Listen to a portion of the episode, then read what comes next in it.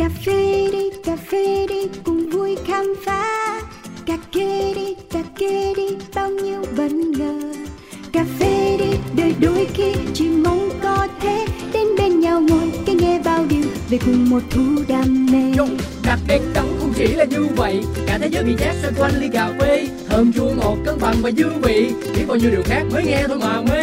And drip drip come here to sip sip no skip skip ready to sip sip một số các bài chế từ máy hay là tay cà phê uống một ngụm tỉnh đấy hay là say Coffee Around, chương trình podcast tương tác đầu tiên tại Việt Nam, khám phá những điều thú vị về cà phê, nơi gặp gỡ những con người đầy tâm huyết dành cho đam mê cho hạt cà phê với vô số câu chuyện chưa bao giờ được kể. Hãy cùng nhâm nhi ly cà phê, cho phép bản thân có được trải nghiệm không thể tìm thấy ở bất cứ nơi đâu. Yo, cà phê đi cà phê đi cùng vui khám phá cà phê đi đời đôi khi chỉ mong thế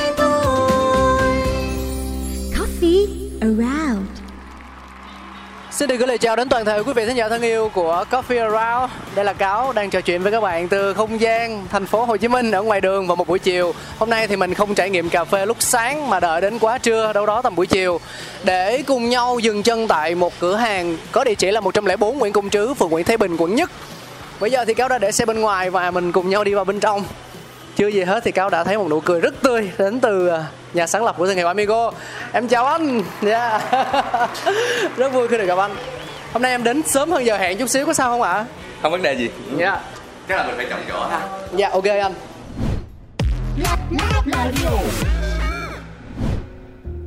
Sinh ra tại vùng đất nổi tiếng về trà, dâu tằm và cà phê, cộng với truyền thống làm nghề lâu đời của gia đình, Điếp Nguyễn đã sớm hình thành nên tình yêu dành cho thứ thức uống giàu cảm xúc mang màu nâu huyền bí, để rồi sau này trưởng thành, anh mở cửa hàng cà phê như một lẽ rất tự nhiên. Gọi tên thương hiệu là Amigo, người con Bảo Lộc mong muốn ai ai khi kết nối cùng nhau qua tách cà cũng đều bình đẳng, thân quen như những người bạn tâm giao, từ chủ quán, nhân viên, khách hàng hay kẻ đường xa lỡ bước. Đối với anh, triết lý ngon bổ rẻ dường như không phải bất khả thi nếu sản phẩm và dịch vụ đó do chính mình cung cấp. 30 năm có lẽ trong nghề, chứng kiến lẫn nếm trải không ít thăng trầm của ngành, ba Thọ vẫn giữ được sự thủy chung trọn vẹn từ những ngày đầu cho cà phê.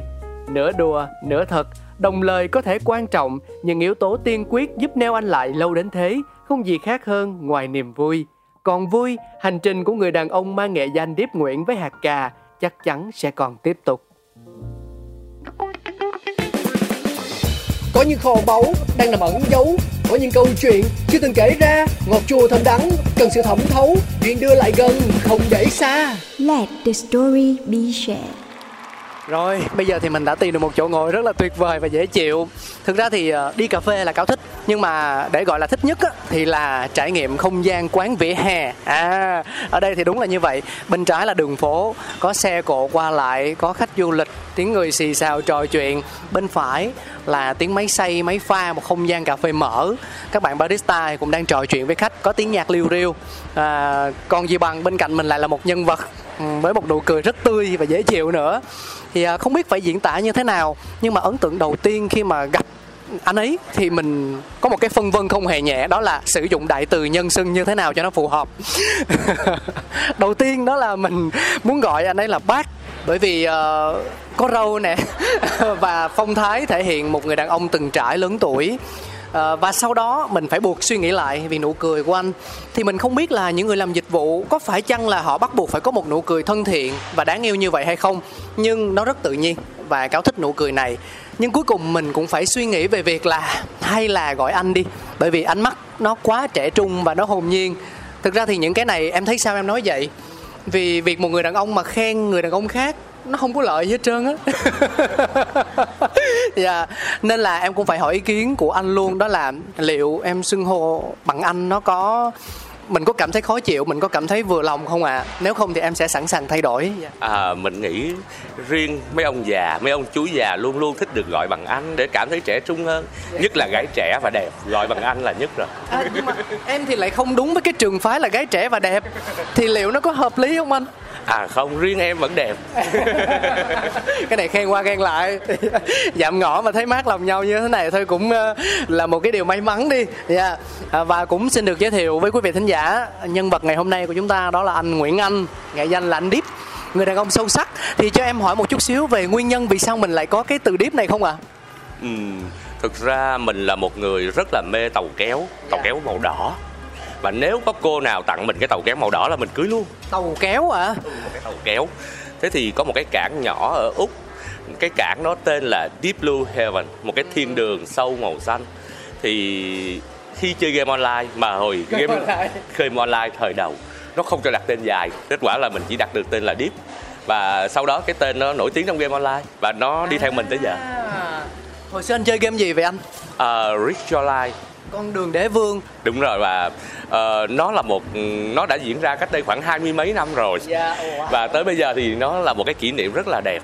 Và mình vẫn giữ cái nghệ danh đó cho đến tận bây giờ. Có thể hiểu là một người đàn ông chung thủy không ạ? Ừm, là một người đàn ông ngại sự thay đổi.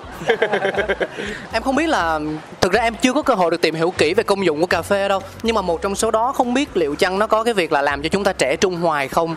Thì ờ, để làm sao giữ được sự trẻ trung này nó có phải là do tính cách của mình từ nhỏ đã như vậy? Hay là do cách mà mình ăn mình uống mình thưởng thức cà phê mình có được niềm vui trong sinh hoạt cuộc sống bình thường một chế độ kiểu như vận động khoa học hay là như thế nào anh có thể bật mí một chút xíu được không bí quyết của trẻ trung với năng lượng của mình là sự lạc quan lạc quan và sau đó cái cái nguồn năng lượng đến từ những câu chuyện nhảm nhí vô tri trên Facebook Ờ, anh là một người lại thích hoạt động sôi nổi trên Facebook ạ?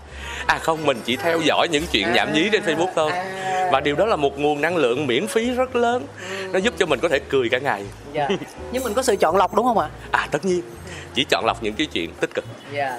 Nó rất hợp với nghệ danh deep của anh luôn á. Tàu ngầm. không tương tác chỉ lặn bên dưới thôi. Thế thì uh, vì sao mình lại chọn cà phê và đối với mình thời điểm hiện tại á thì cà phê trong vô số những hoạt động mà anh làm, hoạt động kinh doanh, những lĩnh vực mà anh đặt chân vào thì nó mang ý nghĩa như thế nào ạ? về cà phê thì thực ra nó là truyền thống của gia đình thì gia đình mình thì mình là thế hệ thứ ba gia đình đã xuất cà phê đi pháp từ thời pháp. Và thế hệ thứ tư bây giờ đang tiếp quản rồi. Dạ. và nó là truyền thống mỗi thành viên trong gia đình đều sở hữu vài brand. Còn tại sao mình mở quán cà phê? Ờ, nó gọi là sự cô đơn tương đối. Khi mà mình bước ra dòng đời dòng đời trôi nhanh quá mình sợ nó cuốn mình đi mất mình già rồi mình không theo kịp. Mình chạy vô phòng mình đóng cửa lại.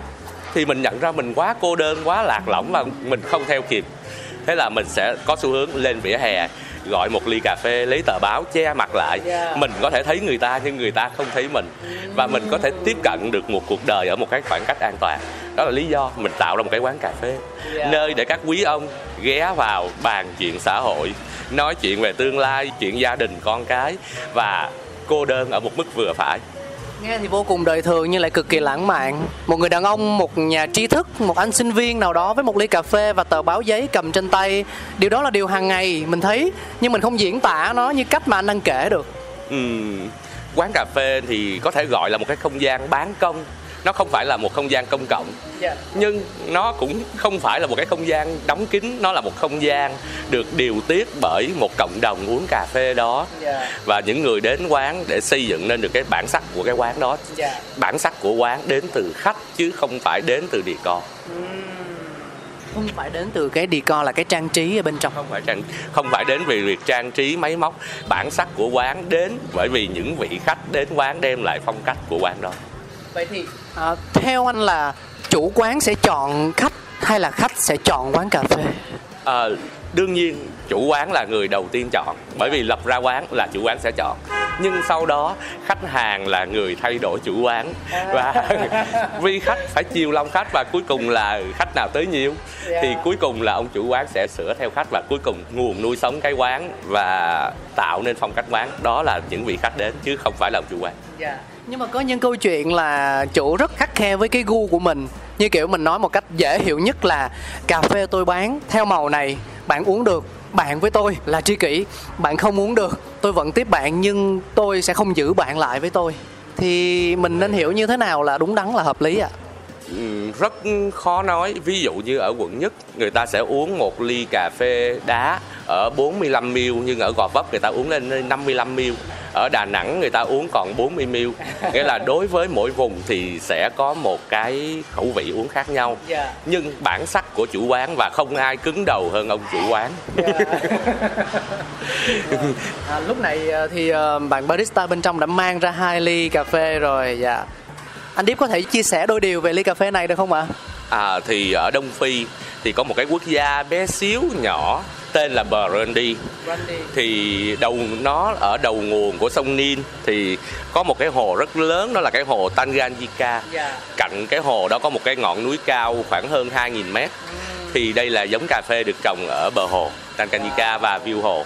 Và mình đã nhập khẩu hạt nhân xanh về và nhập khẩu nhân xanh về và rang tại quán. Đang tại quán luôn. Wow thường á thì khi mà uống một ly espresso như thế này thì anh sẽ thích nhâm nhi nhâm nhi hay là sẽ uống trong vòng một nút nhạc luôn? Ực một cái là Ừm. chọn ly mình luôn luôn uống nhâm nhi để nhận ra những cái tầng vị. Sau 4 giây đầu tiên thì mình sẽ nhận ngửi hương của aroma. Sau đó mình hớp những cái vị đầu tiên để lấy first start sau đó những ngụm sau khi nó nguội dần thì bắt đầu body lội ra và hậu vị bắt đầu lộ ra từ từ. Uống vậy thì nó có lớp lan nhiều hơn và người Việt Nam có một cái thói quen là ngồi lê ở quán. Nếu như một ly espresso mà dốc một lần thì phải một buổi là phải uống tới 12 ly mới đủ. Thành ra phải nhâm nhi thôi. Nhưng nếu mà sống ở nước ngoài à, như Singapore những cái nước mà stressful phải đi làm việc liên tục phải tới ga tàu điện sáng ra là lấy một cái burger lấy một ly americano uống thiệt là nhanh vừa đi vừa ăn tới ga tàu điện lại quăng vô thùng rác. Dạ. Thì người ta sẽ chọn cách uống thật là nhanh. Mình sẽ cũng uống một ly espresso rất là nhanh để mình đi làm. Nhưng khi mình ngồi quán mình có thời gian nhiều hơn mình nên nhâm nhi để kéo dài cái tầng bậc hương vị ra. Dạ. Wow mình đang cảm nhận được rằng là người đàn ông này không chỉ đơn thuần là uống cà phê mà nó sẽ có sự khắc khe và sự đào sâu hơn so với việc thưởng thức. À, quay trở lại với lịch sử tức là khi mà anh đến với cà phê thì anh có chia sẻ nó là truyền thống gia đình. À, và em cũng đã biết nhiều câu chuyện là có một nghề kiểu như là có một nghề được truyền từ đời này qua đời khác thì khi mà đến với cà phê ngoài câu chuyện là anh được đắm chìm trong không gian của sự cô đơn ấy và được cảm thấy sự nhẹ lòng ở trong đó thì có phần nào anh chịu áp lực từ việc các cụ à mình không muốn đánh mất đi cái truyền thống văn hóa tốt đẹp của các cụ không ạ? Ừm, câu hỏi này là một câu hỏi khá là hóc búa Dạ. Ờ, gia đình mình thì luôn ủng hộ các con lớn lên và phát triển theo hướng của tụi nó muốn thôi Dạ. nhưng thực tế với truyền thống gia đình với brand lâu đời và hệ thống trang trại thì thực tế cà phê là một lợi thế lớn Dạ. Nhưng mà liệu cà phê có phải là cái mô hình kinh doanh chính của anh hay không hay là bên cạnh đó mình còn nhiều những cái hoạt động khác nữa? thực ra quán cà phê mình mở nó giống như là một điểm để gặp gỡ mọi người để tiếp cận thông tin để bám kịp với cái dòng đời Dạ. chứ nó không hề xin lợi nhuận Dạ, oh, wow. Khẳng định một câu là không xin lợi nhuận. không hề xin lợi nhuận và thậm chí là phải bỏ thêm chi phí để duy trì Dạ. bởi vì mình xác định tiêu chí nó là một cái nơi để gặp gỡ một cái nơi để tiếp xúc với nhiều người hơn và học hỏi nhiều hơn phát triển bản thân tốt hơn Dạ. và nó cũng chỉ là một cái công cụ để giúp mình triển khai những cái việc khác tốt hơn Dạ. Nhưng nếu như vậy thì mình đâu nhất thiết phải tìm hiểu quá nhiều điều về hạt cà phê đâu. Nhưng mà ở anh thì làm cho em có cảm giác rằng là anh đi rất đến nơi ấy. Mình không chỉ hiểu về nguồn gốc của hạt cà phê mà những kỹ năng khác ví dụ như là về thử nếm về rang về cách trò chuyện với khách hàng và với barista thì ở anh có đầy đủ những điều đó. Mình không nếu như vì mục đích mà anh chia sẻ với em á thì mình không đến mức làm đến như vậy. Thì điều này nó đến một cách hoàn toàn tự nhiên là vì mình mê mình thích hay là do đâu ạ? Ờ, nói một cách ờ, văn vẽ. Người ta gọi sau một thời gian chơi cà phê thì bây giờ cà phê nó chơi. Đó là văn vẻ ạ cà phê bị cà phê nó chơi rồi. Đó là bình dân với anh. Thế thì à, tính ra là tuổi đời làm cà phê của mình là bao nhiêu năm ạ? Ờ, mình làm cà phê tới bây giờ thì hơn 30 năm rồi. Hơn 30 năm. Thực ra là tại bởi vì đẻ ra trong cà phê lớn ra trong cà phê sống nhờ cà phê. Dạ. xung quanh là cà phê thì tất nhiên là vài chục năm là chuyện bình thường Cảm ơn anh Deep rất nhiều. Em cứ gọi nghệ danh cho nó dễ ha. Mặc dù thì anh tên là anh thì em cũng sẽ gọi anh là anh rồi. Ờ, Thì qua phần dạm ngõ vừa rồi em nghĩ rằng là quý vị thính giả cũng đã có một hình dung nhất định về à, nhân vật ngày hôm nay. Thế thì chúng ta sẽ cùng nhau đến với câu chuyện thương hiệu.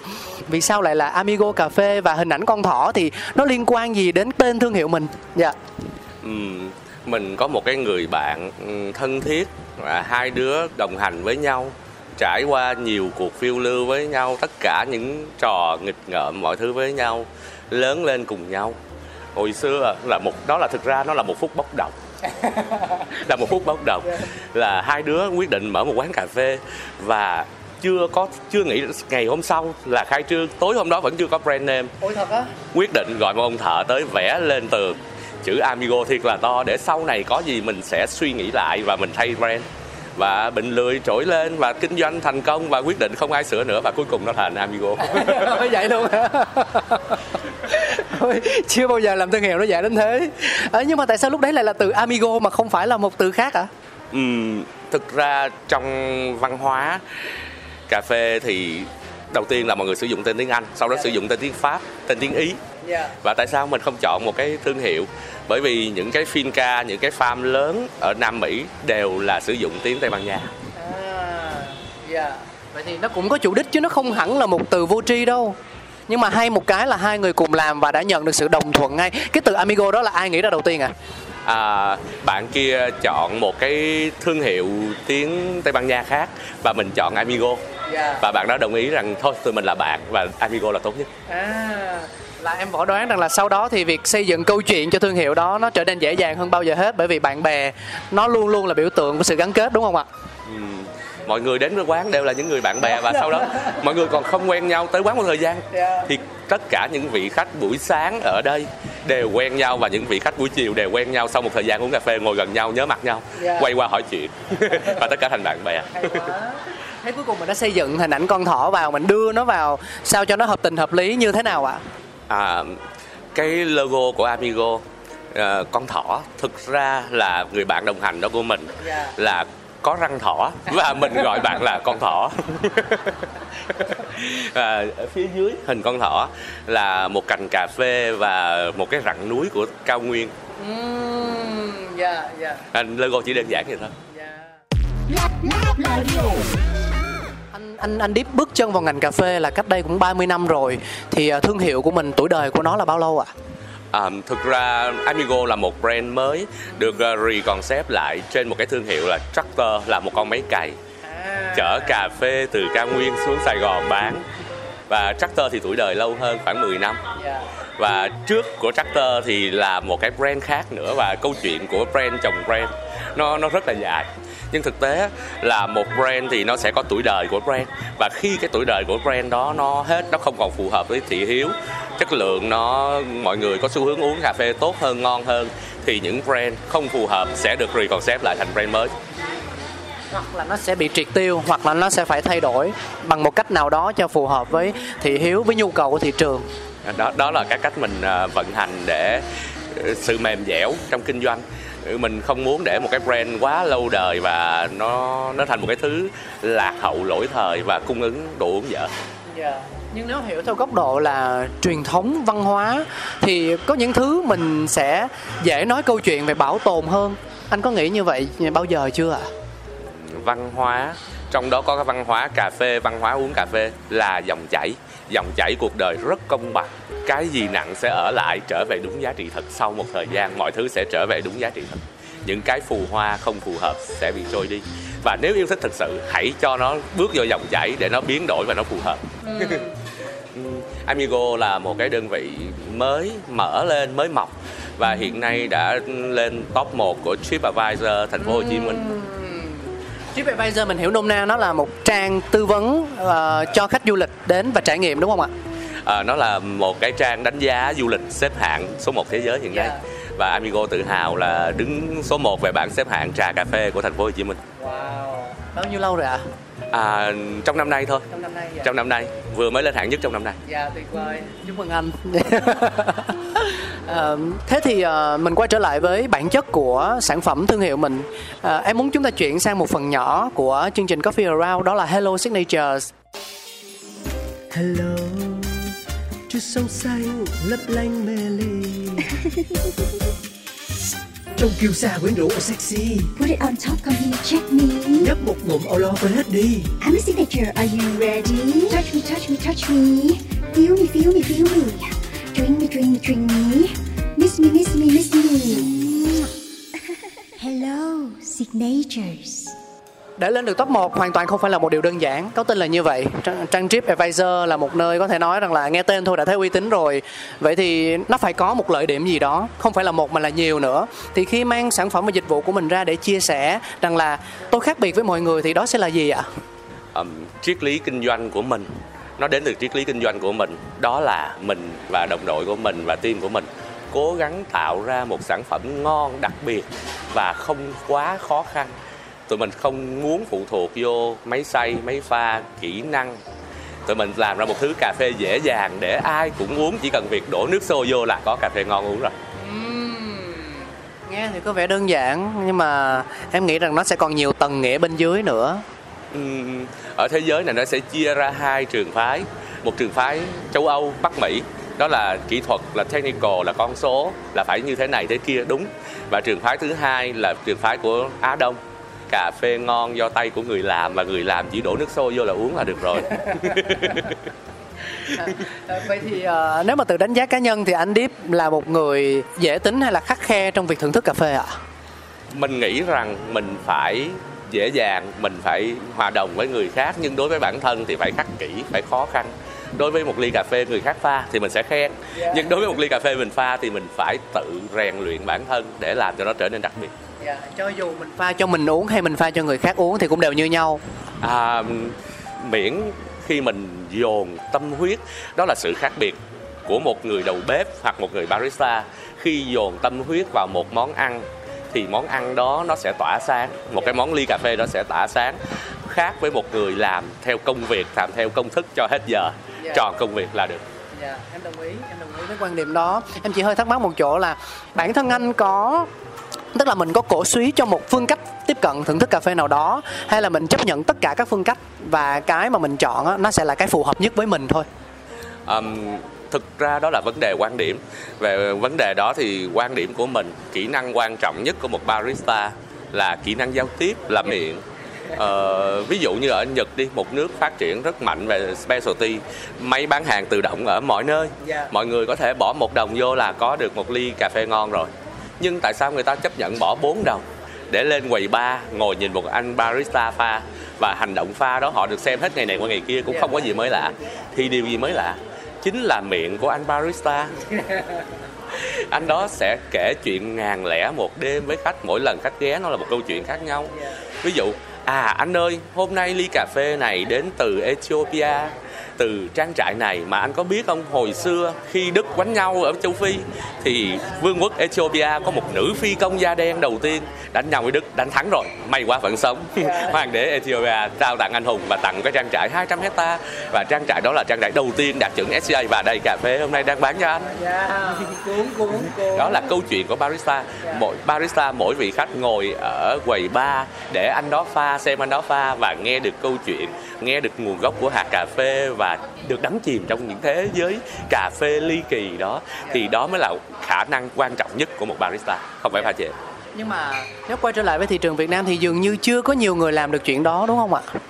hiện nay mọi người tập trung vào kỹ năng hơn là kỹ năng giao tiếp và am hiểu về văn hóa cà phê. Nói thì nó sẽ nhạy cảm nhưng một người bình thường sẽ bán một ly cà phê và một người thông minh sẽ bán một câu chuyện đi kèm một ly cà phê Vậy thì có thể hiểu là ở Amigo Cà phê là đang bán cái gì ạ?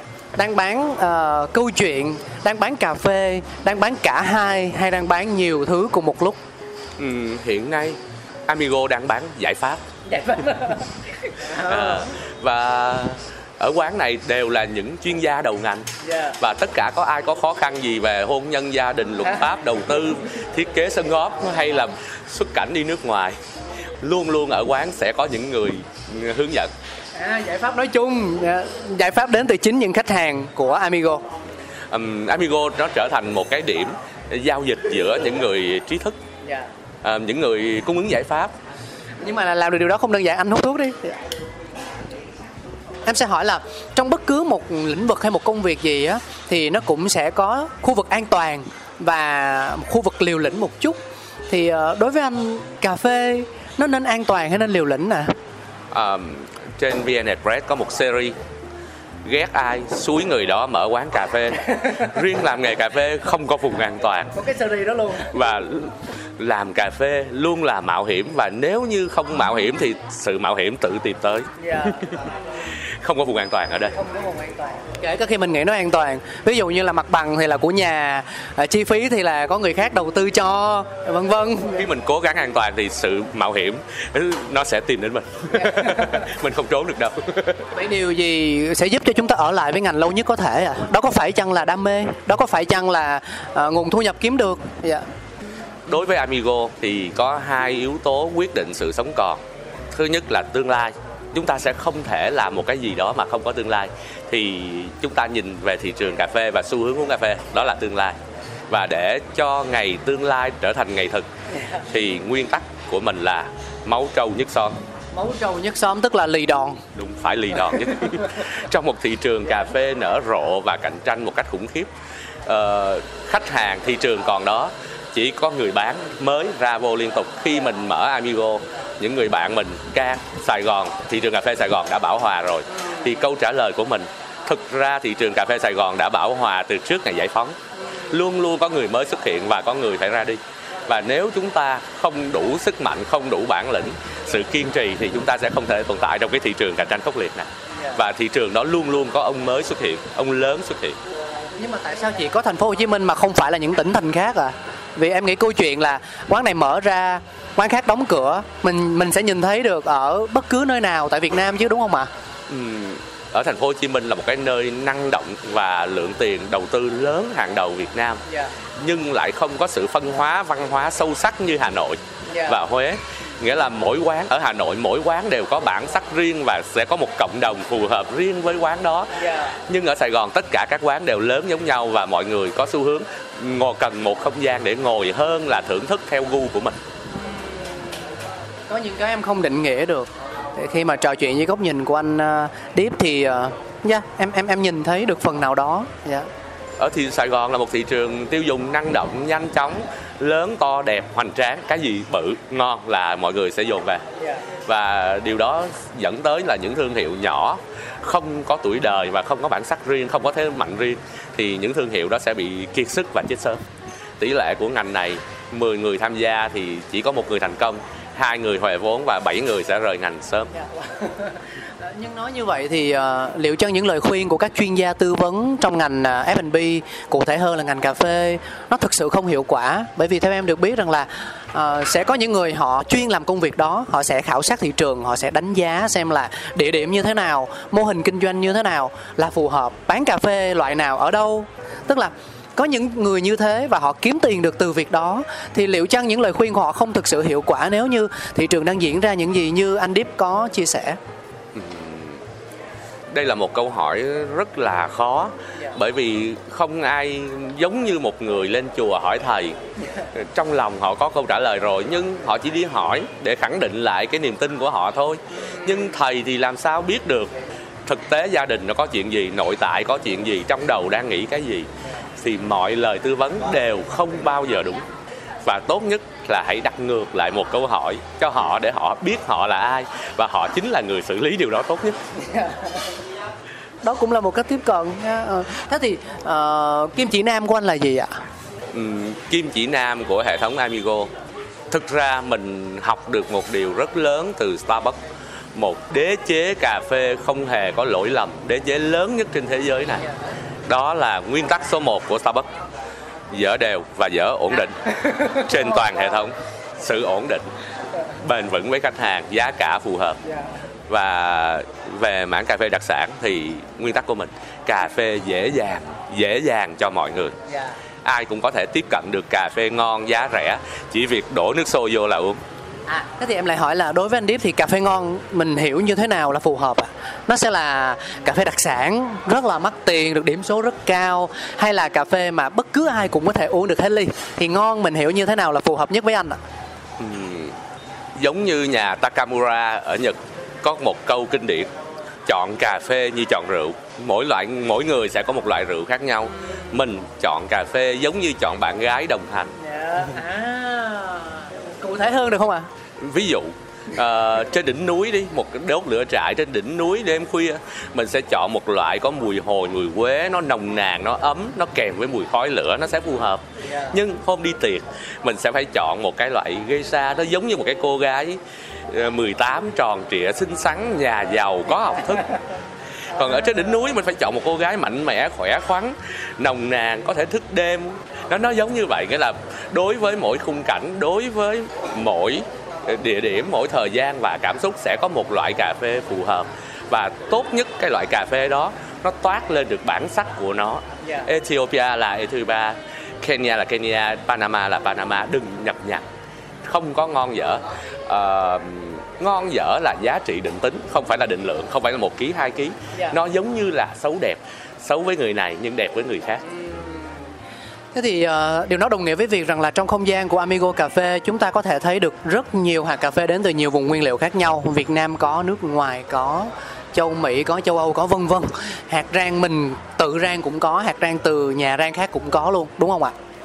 Thực tế thì Amigo có hai nhà rang sở hữu hai nhà rang. Thì một số hạt sẽ được phù hợp ở nhà rang này và một số hạt khác nó được phát triển ở một số nhà rang khác. Để đó là bản sắc của riêng nhà rang và Amigo phải biết chọn lựa hạt nào dành cho nhà rang nào. Và tất cả các hạt đó đều có mặt tại không gian trải nghiệm của Amigo để khách hàng được lựa chọn và quyết định. hiện nay thì Amigo có khoảng hơn 10 loại hạt để khách hàng được lựa chọn À, là do anh Deep tự tay chọn lựa hết tất cả những hạt đó. Ừm, do mình lựa và đích thân mình rang Oh, wow. Tức là khoan từ từ em chưa hiểu. Là hai nhà rang đó là anh chạy qua chạy lại.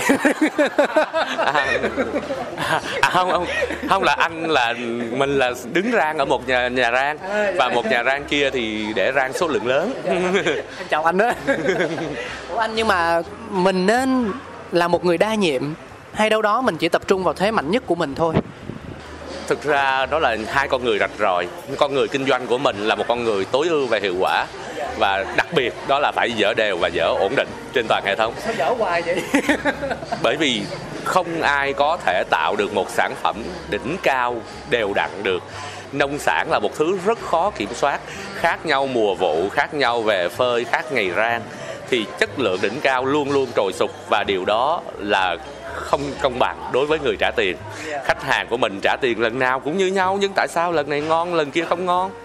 Và nếu như chúng ta duy trì ở một chất lượng dở đều đặn thì điều đó dễ đạt được hơn và khách hàng cảm thấy là công bằng. Tôi trả đồng tiền này là xứng đáng. Còn đối với việc đam mê thì mình không phải là coffeeholic mình là coffee traveler. Traveler.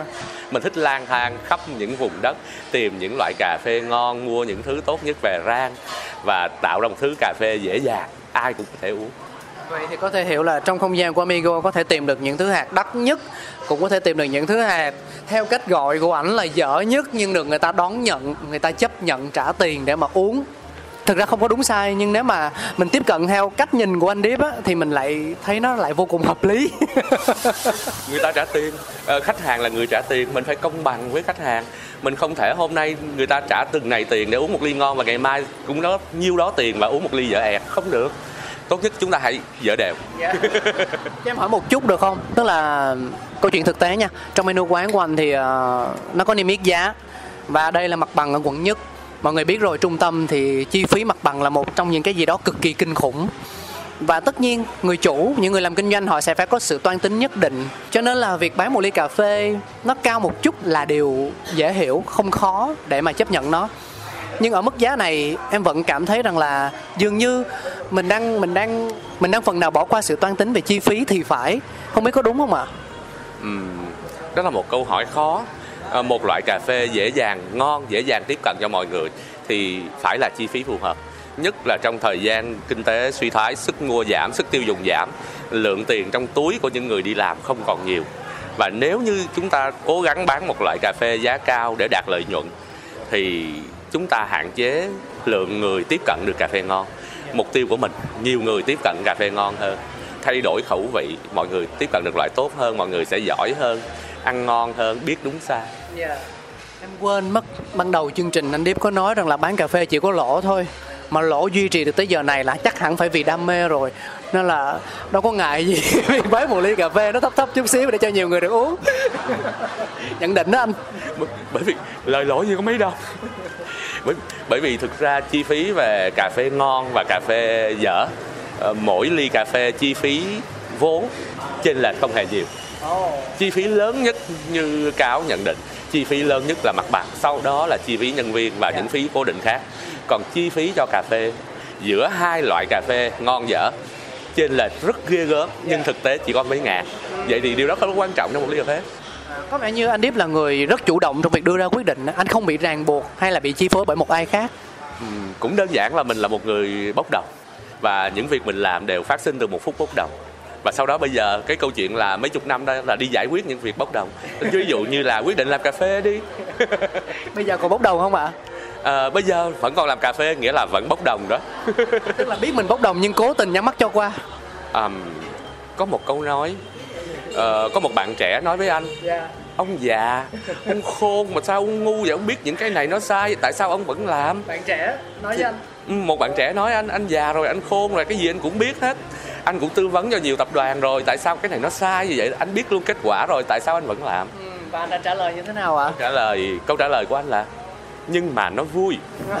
Anh không muốn sống một cái cuộc đời buồn bã đúng trong đúng đắn trong buồn bã từ giờ đến cuối đời nhưng bởi vì nó vui. Nếu làm cà phê không vui anh sẽ không làm. Em nghe nhiều người nói em cũng chả biết nó là vui 100% hay là nửa đùa nửa thật. Người ta nói là thường phải giàu á, mới đi làm cà phê. Thì nếu mà mình nhìn nhận mà mình đánh giá nó thì nó có vui thực sự không ạ? Hay là nó còn những ý nghĩa sâu xa khác? Có một người à, thành đạt trong ngành cà phê nói với mình, bí quyết để bán cà phê và trở thành triệu phú, đó là trở thành tỷ phú trước và sau đó bán cà phê thì kiểu gì cũng sẽ trở thành triệu phú thôi. Thực tế là mình được lời từ khi mình làm cà phê tới giờ thì tổng tài sản của mình tăng rất là nhanh và nhiều chỉ đơn giản là tại sốt đất farm tăng giá 20 lần. Không có liên quan gì bán cà phê hết. Wow. À, tức là anh mua anh mua đất để mình làm uh, trang trại về cà phê. Thực ở trong thị trường cà phê thì sẽ có chia ra ba nhóm. Nhóm thứ nhất là farmer là những người có trang trại có đồn điền là cung ứng hạt nhân xanh loại thứ hai là roaster roastery là mua hạt khắp nơi trên thế giới về rang bán như Starbucks, Highland, Trung Nguyên. Và loại thứ ba vừa ít vừa nhỏ vừa giặt dẻo đó là independent như mình. À, có trang trại có xưởng rang có công ty phân phối và có quán.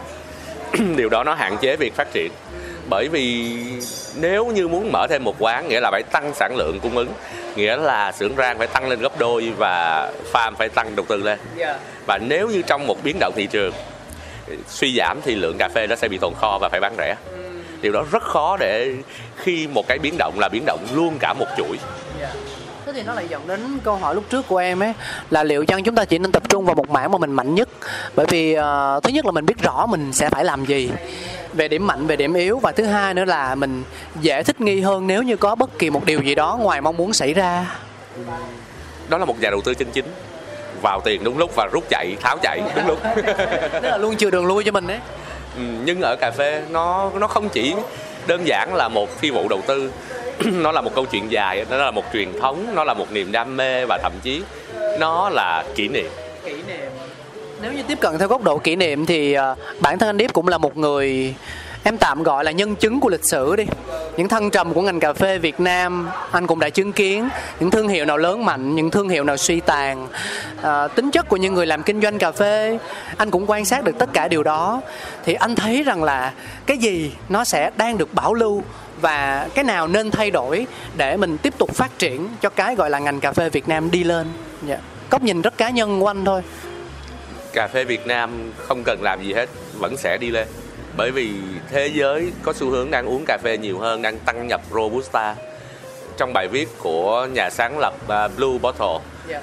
họ nói rằng thực tế robusta ngày xưa là một hạt rất danh giá và máy pha của tụi ý cũng được sản xuất để dành cho robusta. Và sau đó chất lượng robusta của chúng ta nó thấp đến mức và nó trở thành thứ cà phê loại bé và hiện nay chúng ta đang làm tốt hơn chúng ta đang giỏi hơn chúng ta tiếp cận công nghệ và xu hướng. Và robusta của chúng ta đang trở lại những cái sàn giá những cái nơi danh giá nhất là những cuộc thi danh giá nhất. Và điều đó tốt cho cà phê Việt Nam và cà phê Việt Nam chỉ có tốt hơn. Cảm ơn anh rất nhiều. Mình uống cà phê đi. Dạ. Nãy giờ ngồi với lại anh Điếp uống không biết bao nhiêu cà phê rồi à, mình bảo là em ngại quá nhưng anh Điếp nói ôi không sao đâu uống thoải mái đi. Giá cả có bao nhiêu đâu mà. Thì thôi chủ nói sao mình nghe vậy. Nhưng mà em có một cái tính như thế này nè anh Điếp. Vì nhân vật họ đã trao cho mình câu chuyện rồi. Mình không trao được cái gì cho người ta thì thôi mình không mua được cho người ta một ly cà phê thì thôi. Mà mình vừa được nghe kể chuyện là còn vừa được uống cà phê miễn phí nữa thì mình về mình không yên tâm. Mình cứ canh cánh trong lòng với anh ạ. à nên là để cho em thoải mái cho em trả ít nhất là một ly trong số những ly này đi. À, mình rất vui được uh, đón nhận uh, tiền của một ly. Bởi vì nếu trả nhiều hơn là không công bằng. Sao vậy? Sao vậy? À, cà phê ngon là để tiếp cận. À, tư duy của mình không phải bán ly cà phê. Mình à, bán một cái cơ hội kinh doanh của yeah. mình mình có được một cơ hội kinh doanh. Và cơ hội kinh doanh đó mình chỉ muốn lấy từng đó tiền. Yeah. còn đối với khách khách uống bao nhiêu cũng được nghe đã quá chắc lần sau quay lại nữa nè. Nhưng mà anh đâu có thường xuyên có mặt ở quán đâu đúng không ạ? À? mình sẽ đi đây đi đó. Vì anh có nói mình là chân đi mà. Ừ, thực ra thì hiện nay mình đang hỗ trợ cho những tổ sản xuất cà phê ở Lâm Đồng. À. và những tổ sản xuất đó cũng khá là thành công trên mặt dạ. phương diện báo đài. Và những tổ chức phi chính phủ nước ngoài cũng đã biết tới và cũng đã tới để hợp tác với những tổ sản xuất đó. Ừ, thì đúng rồi. Đi giữ là đúng rồi. Nhưng mà anh anh Deep không biết là mình có thoải mái chia sẻ không? Đó là mình ờ, quê của mình là ở đâu ạ? Quê gốc mình ở đâu ạ? Ừ, mình là người à, Bảo Lộc và gia đình đã làm đồn điền ở Bảo Lộc à, từ rất là lâu rồi. Thì có thể nói là sinh ra lớn lên tại Bảo Lộc là cũng là một trong số những nơi xung quanh mình mở mắt ra toàn là cà phê đấy. Nhưng ở đó không ai bán cà phê hết bởi vì chỉ lý do đơn giản là ai cũng có cà phê rồi thì bán cho ai. Ủa bán cho khách du lịch anh? Hoặc là bán cho những người tìm kiếm nguyên liệu chẳng hạn à, thì cuối cùng họ chỉ bán nhân xanh thôi còn quán cà phê quán cà phê rất khó mở bởi vì ai cũng có cà phê và ai cũng tự rang ở nhà. Em chưa được lên Bảo Lộc bao giờ. Nếu mà nói như vậy thì ờ, sẽ rất là khó để tìm được một quán cà phê trên Bảo Lộc à? Hiện nay thì Bảo Lộc cà phê đang nở rộ. Đó là một làn sóng tăng trưởng bất động sản và kèm theo đó là một làn sóng quán cà phê mới mở kiểu ờ, độc lạ bình dương những ly phượng hoàng lửa bao nhiêu triệu đó yeah. thì cũng là từ ở bảo lộc nhưng mà nhưng mà điều đó là tốt hay không tốt ạ ví dụ như là em đi là một khách du lịch đơn thuần em lên em thấy nhiều quán cà phê thì nói à mình sẽ có nhiều sự lựa chọn đây coi như một ngày mình có thể ờ, ở bảo lộc thôi đã đi được biết bao nhiêu là quán được uống bao nhiêu ly cà phê rồi Bảo Lộc ừ, có thể gọi là một cái thủ phủ cà phê nho nhỏ ở Tây Nguyên yeah. Dạ. nhưng khách du lịch không đến đó vì cà phê. Họ đến vì khí hậu vì trà vì thác nước. Và nó là điểm trung chuyển giữa Sài Gòn Đà Lạt. Um, cà phê có vẻ ở Bảo Lộc chỉ bán cho người địa phương. Nhưng mà vườn của anh thì là ở Bảo Lộc luôn đúng không ạ? À? À, vườn của mình thì ở Bảo Lộc. Ờ, nó cũng chỉ là một cái thung lũng bé bé có cái suối ở giữa và có một cái vườn giả tị ở ven suối. Mình chỉ trồng cái vườn đó chỉ để sau này quyết định làm một cái nhà trên cây. Sao nghe tả thấy cũng không bé lắm anh có về vườn thường xuyên không ạ? Nếu như để relax để để chữa lành mình sẽ về vườn. Nhưng không quá lâu bởi vì ở quá lâu cái sức ì về tâm lý và nó gọi là thần kinh thép thì mới trụ lại được. Bởi vì khi đầu óc chúng ta rảnh rỗi thì chúng ta sẽ suy nghĩ lung tung và suy nghĩ nhiều thì chúng ta tin điều điều đó vào sự thật. Điều đó rất nguy hiểm. Mình thích một quán cà phê hơn để giao tiếp với mọi người để được ngắm nhìn cuộc đời trôi. Dạ nếu mà các bạn đến một sự kiện cà phê nào đó, chúng ta tinh ý sẽ thấy có một người đàn ông râu trắng đứng ở một góc nào đấy, mỉm cười và quan sát rất kỹ lưỡng mọi thứ xung quanh. Nhưng mà để gọi là anh ấy chủ động đi kết nối, đi gặp gỡ, đi xây dựng quan hệ á, thì không, rất là âm thầm tức là em thấy rằng là những người làm cà phê sẽ mang nhiều màu sắc là họ thích kết nối, họ tạo càng nhiều quan hệ càng tốt. Họ gặp gỡ chủ quán này, họ kết nối chủ quán kia, họ đến với những buổi hội thảo, những buổi workshop, những sự kiện về cà phê để họ trò chuyện, hoặc là họ gửi danh thiếp, vân vân. Nhưng mà anh anh điếp thì em thấy sự xuất hiện của anh, nhưng mà giống như là anh anh chỉ lặng lẽ anh quan sát vậy. À đó là thứ một cái thứ mình định nghĩa cho quán cà phê đó là sự cô đơn tương đối. Dạ. mình thích đứng lặng lẽ ngắm nhìn để mình nắm được thông tin nắm được câu chuyện. Nhưng mình không đủ sức mạnh không đủ tuổi trẻ để lao vào cuộc đời. Cuộc đời sẽ cuốn mình đi trôi mất. Em nghĩ anh trẻ mà. Cách mà anh kể chuyện hoặc là anh chia sẻ nó đầy năng lượng. Em nói thật. Nó như một barista rất đam mê với công việc pha chế trong quầy vậy đó câu này khó. Câu này giống như câu kết luận. Cái này nó đúng rồi tại vì à, em nghĩ rằng là à, nhiều khi nguồn năng lượng của mình á thì mình sẽ muốn giữ một sự khiêm tốn nhất định. Nhưng với những gì mà mình làm để cho những người ngoài giống như em nói về anh á nó sẽ khách quan hơn. Dạ, và đó là cái mà em cảm nhận về anh. À, khi mà anh đi đến một sự kiện hoặc là một cộng đồng cà phê nào đó thì à, ngoài việc quan sát ra anh còn muốn đạt được thêm điều gì không ạ? Thực ra một cái show cà phê thành công là một cái show cà phê nên có những khách hàng mới, có những người chưa biết được cà phê ngon, có những người chưa được tiếp cận những kỹ thuật, và đó là những người mới, đó là một show thành công. Hiện nay thì ở Việt Nam có rất nhiều show cà phê, nhưng mình thấy không có đem được cái lượng người mới, và chỉ là những người bạn đó những gương mặt đó những barista đó và mỗi show đều gặp lại từng đó người. Và điều đó thì không có tính lan tỏa được những cái tinh thần cà phê ngon hơn cà phê dễ dàng hơn không thể cho mọi người biết được tốt hơn. Vậy thì anh Điếp sẽ đứng ở vai trò là một người trông chờ, một người ngóng đợi hay là bản thân anh cũng ấp ủ chính mình sẽ tạo nên những sân chơi mà ở đó nó có sự khác biệt. Có bao giờ anh nghĩ đến chuyện đó hay không ạ? mình đã nghĩ lên chuyện đó và mình đã làm rồi đó là quán cà phê Amigo là slogan là vẻ đẹp của quán cà phê nhỏ nghĩa là một thứ cà phê ngon dễ dàng để cho mọi người tiếp cận à, với một mức giá bình dân để ai cũng có thể uống được cà phê ngon Khéo léo dễ sợ à, vòng vòng cũng đưa được về thương hiệu của mình nữa. Trời ơi, trải đời già dặn. Thôi anh khéo vậy rồi, ai khéo lại anh nữa. câu đó kết luận rồi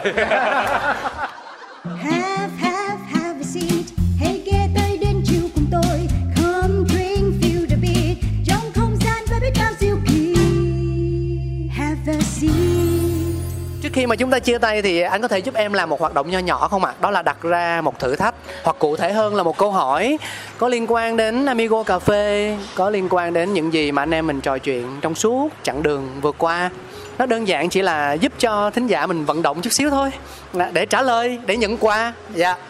Thì uh, quà Adip không cần phải lo vì uh, Coffee Around luôn luôn chuẩn bị ít nhất hai phần là cái ly giữ nhiệt để cho thính giả nào may mắn trả lời đúng chính xác nhận về. vậy thì ờ, khán giả có quà bên kia coffee around thì nhất là mày phải có quà À, dạ. rồi vậy là mình sẽ có thêm quà đến từ à, Amigo và và cụ thể là gì được không ạ? à, là một pack 250 gram cà phê đặc sản Wow. Do anh Deep Rang, đích thân Rang. đích thân lựa ra Vậy à, em mạnh dạng xin hai pack được không ạ? Tại vì em có hai cái ly là dành cho hai thính giả rồi. Em xin hai pack, một pack 250 gram cho hai thính giả may mắn luôn. luôn và hai pack đó đến từ hai giống được đánh giá cao mới nổi hiện nay đó là Parinama và Marcellasa Dạ. Tuyệt vời. Vậy thì em có thể hiểu rằng là hai túi cà đó sẽ là dành tặng cho hai thính giả may mắn trả lời được câu hỏi thử thách mà anh Deep đưa ra. nhưng mà hai cái đó chưa có liền nha Dạ, Không, cái ok này, anh. tại tại là chỉ rang theo yêu cầu thì là ok còn cái này thì mình bắt đầu rang Dạ rồi, đồng ý. Bắt đầu mình rang mình mới chuyển đi và sau đó thì có thể là tại tôi rang để sẵn ở quán thì khách có password ví dụ á khách tới ai password đó là sao Em sẽ là người trao từ khóa cho thính giả. cái túi đó có ghi luôn password rồi cứ đúng cái đó là lấy thôi thú vị, thú vị, thú vị, thú vị. Dạ, em thích điều này, rất là sáng tạo luôn. Vậy thì cuối cùng thử thách của chúng ta sẽ là gì ạ? um, Amigo có cung ứng geisha không Geisha là hạt cà phê geisha đúng không ạ? rồi có cung ứng hạt cà phê geisha không Ồ, cái này mà vô trả lời có hoặc không cái là được rồi ha ta. Thì đằng nào cũng được mà. À dạ thôi dạ. Em quên mất. Thôi em không làm khó thính giả nữa. Dạ. Nhân vật thích như thế nào mình chiều như thế đấy. Không cần phải giải thích đúng không ạ? Chỉ cần có hoặc không thôi. Hay là một câu hỏi khác được không? Được. Cái nào mà nó nó có thể gợi mở được thêm chút xíu á?